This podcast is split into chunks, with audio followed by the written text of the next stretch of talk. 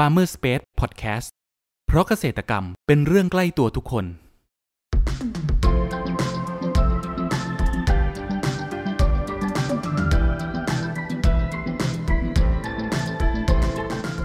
สวัสดีครับ ขอต้อนรับเข้าสู่รายการพันนานารายการที่จะทำให้คุณผู้ฟังได้สำรวจ และทำความรู้จักผลผลิตทางการเกษตรชนิดต่างๆ จากการสัมภาษณ์ผู้ผลิตไทยโดยตรง วันนี้อยู่กับผมนัทนัทพงศ์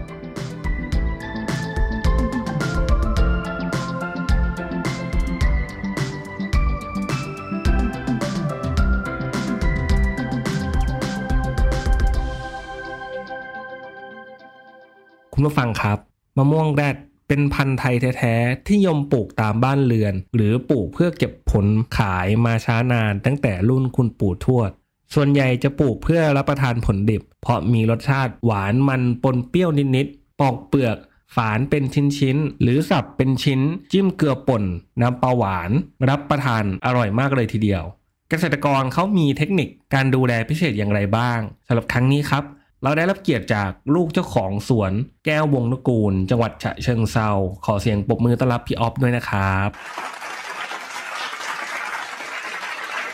ครับก่อนอื่นนะครับ ให้พี่ออฟอะครับ แนะนำตัวให้กับคุณผู้ฟังรู้จักเพิ่มเติมหน่อยครับอ๋อครับ สวัสดีครับผมปองพลแก้ววงนุกูลนะครับ เป็นลูกเจ้าของสวนแก้ววงนุกูลครับ ครับผม ปัจจุบันก็ทำอาชีพส่งออกมะม่วงไปประเทศเกาหลีใต้อยู่ครับ อืมครับ ครับ พี่ออฟครับทำไมพี่ออฟถึงมาสนใจในการปลูกมะม่วงแรดได้ครับอ่ามะม่วงแรดจะเท้าความก่อนนิดนึงมะม่วงแรดมันเป็นพันธุ์ตั้งเดิมของเมืองไทยนะครับพันธุ์เป็นพันธุ์โบราณมีมานานแล้วฮะอืมทีนี้มะม่วงแรดเนี่ยมันมีเอกลักษณ์เฉพาะตัวของมัน อย่างที่พูดถึงไปแล้วคือน้ำดอกไม้ก็คือน้ำดอกไม้สีทองน้ำไม้เบอร์เสียก็คือเป็นที่หนึ่งของมะม่วงกินสุกและหวานใช่ไหมครับ ที่สองก็คืออ่าอย่างมะม่วงเขียวเสวยเราพูดไปแล้วคือ เบอร์หนึ่งของมะม่วงกลิ่นมันดิบแล้วมัน อันดับสามเราไปวันนี้มะม่วงแรกคือ กินดิบแล้วเปรี้ยว คือเป็นอันดับหนึ่งของของเมืองไทยมะม่วงแรกอืมนะฮะที่ว่าทานกับน้ำเปล่าหวานทานกับพริกเกลือทานกับกะปิหวานอย่างเงี้ย ครับ คือมะม่วงแรกเนี่ยคือ คือเป็นมะม่วงที่ว่าทานอร่อย เพราะมันจะมีสามรสเปรี้ยวอมมันอมหวาน ก็คือเป็นเบอร์หนึ่งเป็นที่สุดของมะม่วงเปรี้ยวแหละอ่าในการทานทานเปรี้ยวนะครับทานมะม่วงเปรี้ยวเอาคือเป็นเบอร์หนึ่งแหละอืมแล้วก็อีกทั้งมันเป็นพันธุ์ที่สามารถส่งออกไปต่างประเทศ ตลาดชอบและยอมรับ ในตัวตลาดของมะม่วงเปรี้ยวนะฮะครับเออเป็นที่น่าสนใจ แล้วเรื่องความโดดเด่นของสายพันธุ์มันก็คือว่ามันเป็นมะม่วงพันธุ์ที่ว่าไม่บังคับเอ่อการออกออกดอกติดผลเนี่ยเป็นฤดูกาลเหมือนกันคือออกดอกออกดอกติดผลยากออกดอกยากแต่ถ้าออกแล้วคือติดเลยอืมอ่าถ้าออกคือจะค่อนข้างจะได้ได้ผลดีครับติดลูกดกครับผมนะฮะแล้วก็ตลาดต่างประเทศส่งออกต้องการอ่าตลาดเมืองไทยก็ชอบอย่างเงี้ยครับก็เลยทำให้เป็นที่สนใจว่าน่าน่าที่น่าจะเอามาปลูกอีกสายพันธุ์หนึ่งครับผม อืมเออแล้ววิธีการปลูกวิธีการดูแลเขาเนี่ยเป็นยังไงบ้างครับแล้วปลูกมะม่วงแล่นเนี่ยมะม่วงแล่นเนี่ยคือ ก็จะคล้ายๆมะม่วงพันธุ์อื่นๆนะฮะแต่จะมีข้อข้อต้องระวัง คืออย่างปลูกเนี่ยก็คือเหมือนกันนะว่าปลูกให้มันนอกเอ่อระยะห่างให้มันโปร่งแล้วแต่พื้นที่ให้มันโปร่งเอ่อสามารถเข้าทำงานได้ง่ายขึ้นจัดงานได้ง่ายในส่วนนี้ครับครัแต่บว่าข้อข้อพิเศษของมันคือว่ามะม่วงแรดเนี่ยเป็นมะม่วงพันธุ์ที่ชอบศัตรู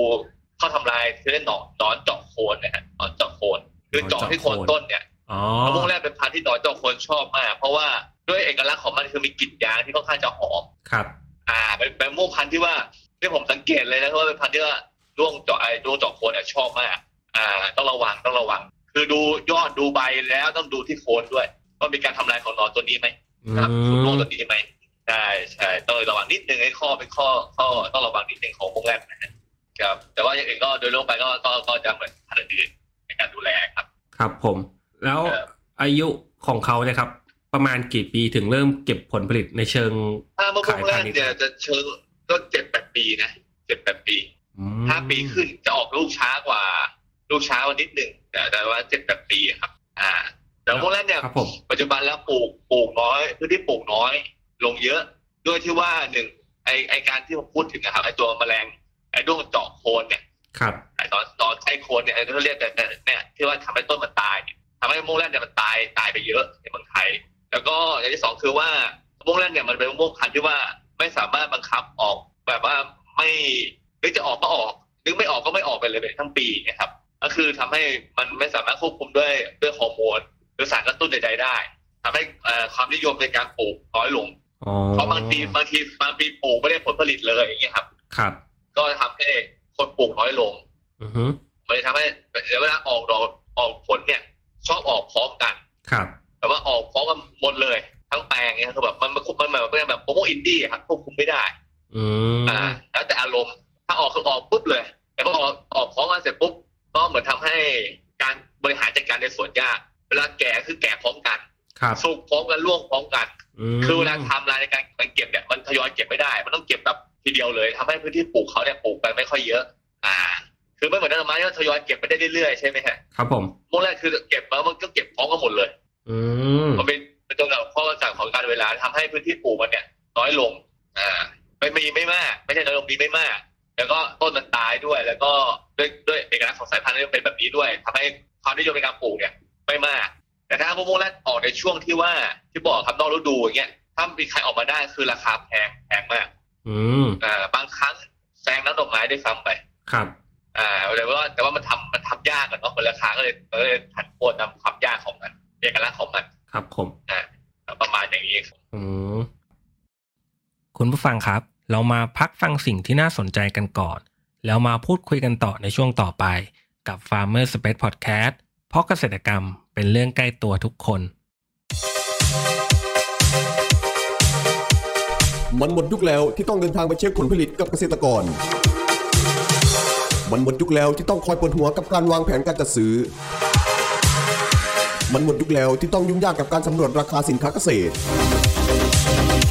ถึงเวลาแล้วที่คุณจะบอกลาวิธีเดิมๆเราขอเสนอ Cropper ตัวช่วยจัดหาผลผลิตทางการเกษตรสำหรับภาคธุรกิจ เราจะช่วยวางแผนและยังช่วยสำรวจราคาผลผลิตจากฟาร์มเกษตรกรทั่วประเทศได้อย่างสะดวกและรวดเร็ว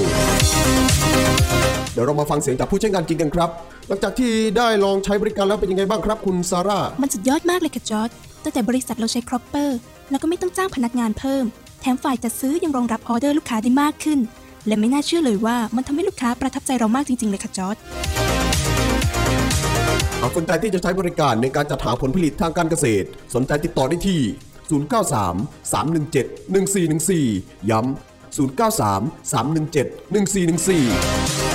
เรื่องจัดหาผลผลิตไว้ใจครอปเปอร์ ขอต้อนรับคุณผู้ฟังเข้าสู่ Farmer Space Podcast ในช่วงครึ่งหลังนี้นะครับ ปัจจุบันเนี่ยครับมีช่องทางในการขายที่ไหนบ้างครับ ทั้งออนไลน์หรือออฟไลน์ แล้วก็ราคาคนแรขากยยังก็ไงครับถ้าในสวนเราก็ส่วนใหญ่ก็ทั้งออนไลน์ออฟไลน์หมดเลยก็คือทั้งทั้งขายด้านหน้าเพจเราก็ส่งดิวลี่ทางออนไลน์ แล้วก็ขายที่บ้านนะฮะ ราคาถ้าเกิดช่วงใน season ก็จะถูกไม่แพงมากอ่า ก็จะถูกกว่าเขียวเสวยจะไม่ไม่ไม่ไม่แพงมาก แต่ถ้านอกฤดูก็ค่อนข้างจะแพงนะฮะแล้วก็มีการทำโม่และเข้าห้างส่งเข้าห้างที่ทางท็อปซุปเปอร์มาร์เก็ตหรือทางทางซุปเปอร์มาร์เก็ตต่างๆ ครับ แล้วก็เนี่ยทางมะม่วงแรดเนี่ยส่งออกเป็นที่ชื่นชอบของของชาวของประเทศตลาดญี่ปุ่น และเกาหลีใต้เป็นอย่างมากมะม่วงแรดที่คือมีเท่าไหร่เอาหมด ส่งออกได้เยอะมากอืมนะแต่ว่า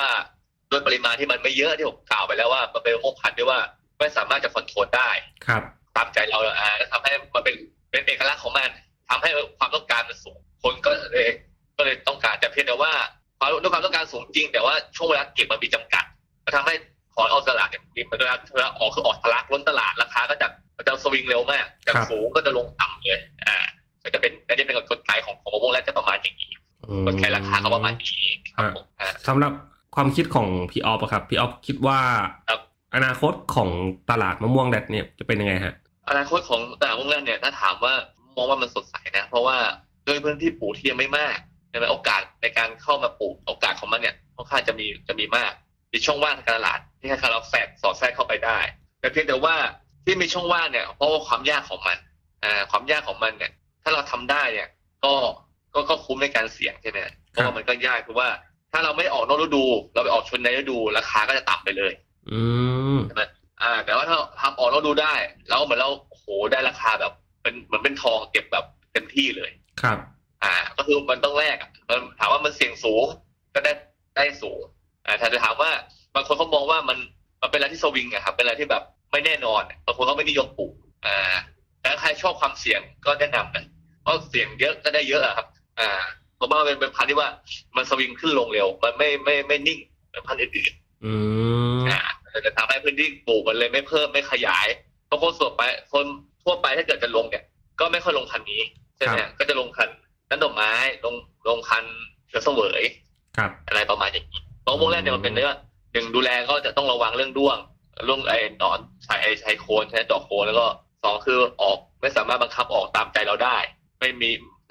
มะม่วงเนี่ยไม่สามารถตอบไม่ตอบสนองกับสารควบคุมการเจริญเติบโต หรือสารเร่งการออกผลครับหรืออะไรทั้งสิ้นมะม่วงแรกไม่ไม่ไม่ไม่สนใจ แต่ถามว่าดูแลถ้าออกมาแล้วดูแลรักษาไม่ยากดูแลรักษาง่าย อืมอ่าครัก็บผมผิวเขาจะทนทานกับแมลงสวยงามอยู่แหละอ่า มันจะมีข้อดีข้อเสียในแต่ละพันธุ์ต่างๆ กันครับก็ต้องศึกษาถ้าก่อนจะปลูกต้องศึกษาก่อนว่า เราชอบแบบไหนใช่ไหมฮะครับผมชอบชอบแบบไหนอ๋อเรียกว่าพันธุ์ของพวกแรกก็ มีคุณผู้ฟังสนใจอยากจะลองปลูกมะม่วงแรดดูบ้างครับ พี่ออฟจะมีคำแนะนำหรือว่าข้อควรระวังยังไงบ้างครับสำหรับมือใหม่ที่อยากลองปลูกดูบ้างม่วงแรกเนี่ยที่บอกก็คือหนึ่งต้องดูแลต้นให้ดีอ่าดูแลต้นให้ให้ดีให้สมบูรณ์แล้วเพราะแมลงชอบมากจริงๆเพราะมงแรกเนี่ยฮะเขาทำลายต้นนะแต่ถ้าถ้ามือใหม่จะปลูกเนี่ยก็แนะนำแนะก็อยากให้ปลูกลองปลูกว่าตลาดมันก็ค่อนข้างจะดี ก็คุ้มน่าจะลองเสี่ยงดูเพราะว่าตลาดยังต้องการใช่ไหมดูว่าส่งออกต้องการ แต่ว่าพื้นที่ปลูกในเมืองไทยเนี่ย มันยังไม่มากยังไม่มีการขยาย ส่วนใหญ่เป็นพื้นที่เดิมๆอยู่สำหรับมะม่วงแรดเนี่ยฮะไม่ค่อยมีการขยายเพิ่มเติมส่วนใหญ่ในในในในในในแต่ละพื้นที่เนี่ยถ้ามองภาพรวมทั้งประเทศนะครับมะม่วงแรดในพื้นที่ปลูกไม่ค่อยขยายอืมจะคงที่กับลดลงอ่าเพราะด้วยว่าที่บอกครับว่าทีกรรมมองว่าเขามองว่ามันไม่เป็นเป็นเหมือนว่าเป็นตัวเสริมมากกว่าครับตัวหลักเป็นน้ำดอกไม้เขียวเสวยมะม่วงแรดเป็นตัวเสริมครับผมอย่างนี้ในการปลูกอืมอ่าเขาจะมองกันแบบนี้นะฮะแล้วในอนาคต พี่ออฟเองครับ จะขยายธุรกิจไปในทิศทางไหนบ้างครับ อย่างมะม่วงแรดเนี่ยเราตอนนี้ก็เอ่อหันมาปลูกเป็นแบบเขาเรียกมะม่วงแรดเอ่อมันเป็นมะม่วงแรดเนี่ยชอบเป็นแบบร่องสวนเนาะมะม่วงแรดแบบ ยกร่องสวนแบบเนื้อถึงสวนแบบสมัยก่อนเราบางค้าจะเป็นมะม่วงมีร่องสวนมีหมากมีมะม่วงในร่องสวนนะฮะยกร่องมีร่องน้ำอ่า แล้วก็คือว่าในพื้นเพของมะม่วงแรดเนี่ยบางค้าเนี่ยมีต้นมะม่วงแรดเยอะครับผม อ่า แล้วก็มาส่งเสริมเก ษตรกรเนี่ยถ้าเป็นรุ่นเก่าๆเนี่ยเขาเขาทำสวนอยู่แล้ว ก็ให้เขารู้จักเทคนิคต่างๆ ในการขยายฐานผลิตของผมจะเป็นอย่างนี้ถ้าถามพื้นที่ปลูกผมขยายไม่ได้แล้วเพราะมันที่ดินเรามีจำกัดใช่ไหมฮะจบละก็มาขยายอย่างนี้คือว่าแนะนำให้เขาว่าไอ้แนะนำว่าควรจะดูแลรักษายังไง เพราะบางทีเนี่ยสวนเก่าๆเนี่ยเขาเป็นแบบยุคก่อนเนาะรุ่นรุ่นคุณพ่ออะไรครับมันก็แบบว่าการดูแลสวนเนี่ยมันไม่ไม่ไม่พัฒนา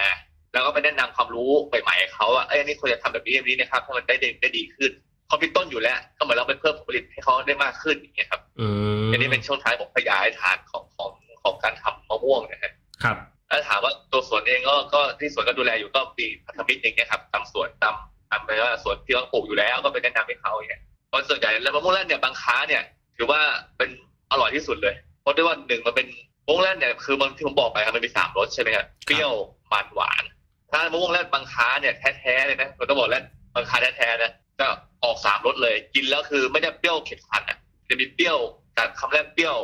แล้วอมมันอมหวานอืมเป็นมะม่วงที่อร่อย เพราะว่าบางค้าเนี่ยที่ปลูกได้ดีเพราะว่าหนึ่งมะม่วงบางค้าเนี่ยมันเป็นดินสองน้ำมีน้ำเค็มมีทั้งน้ำเค็มและน้ำน้ำจืดน้ำจืดคอ่ารับผมแล้วออกอ่าแล้วน้ำก่อยๆมีความอือฮึเค็มกระทำให้รสชาติของผลไม้มันเข้มข้นครับมะม่วงแรกก็เลยรสชาติข้นอ่าคนเลยบอกว่าเมื่อก่อนถ้าได้ถึงแรกถึงบางค้าเนี่ยเป็นถือว่าเป็นมะม่วงที่ว่าเป็นเอกลักษณ์ของบางค้าพันธุ์หนึ่งเลยนะมะม่วงแรกนะครับ อืมก็คือ ว่าขายขายเอกลักษณ์ของบางค้าได้ครับอ่าครับ สุดท้ายนะครับ อยากให้พี่ออฟอะครับฝากช่องทางการติดต่อของฟาร์มหนะครับ ว่าอยู่ที่ไหนสามารถติดต่อได้ช่องทางไหนบ้างครับอ๋อสวนเกี้ยวกูลนะครับ อยู่ที่อำเภอบางคล้าจังหวัดเชียงรายนะครับ ก็มีเบอร์โทรศัพท์นะครับถ้าเบอร์แล้วก็มีศูนย์แปดเก้าเก้าสามแปดเก้าศูนย์เก้าเจ็ดนะครับ อันนี้ของคุณมานพนะครับเจ้าของสวนเลยอ่าแล้วของตัวผมเองก็ศูนย์แปดหกหนึ่งสามเก้าห นึ่งแปดเก้าแปดอันนี้เบอร์ส่วนตัวผมก็โทรมาได้ แล้วก็ทางช่องทางเฟซบุ๊กนะครับ search คำว่าสวนแก้ววงนกูภาษาไทยครับก็จะขึ้นมาเลยนะฮะก็ก็กดอันนั้นก็สามารถพูดคุยกันได้ สอบถามกันได้ช่องทางนะครับก็หลักๆก็จะประมาณอย่างนี้นะครับ แต่ถ้าใครอยากมาเที่ยวชมสวนแล้วก็ติดต่อมาได้ โทรมาได้ แล้วก็จะพาเที่ยวชมเที่ยวชมสวนได้ครับผมครับครับคุณผู้ฟังวันนี้นะครับ พวกเราก็ได้ฟังสาระความรู้และเทคนิคต่างๆนะครับ เกี่ยวกับการเพาะปลูกมะม่วงแรด การดูแลระหว่างปลูก จนกระทั่งเก็บเกี่ยวและส่งให้กับผู้บริโภค หวังว่าจะเป็นประโยชน์ให้กับคุณผู้ฟังไม่มากก็น้อยนะครับสำหรับครั้งนี้ครับขอขอบคุณพี่ออฟจากสวนแก้ววงนกูล จังหวัดฉะเชิงเซามากนะครับ ขอบคุณครับครับครับสวัสดีครับ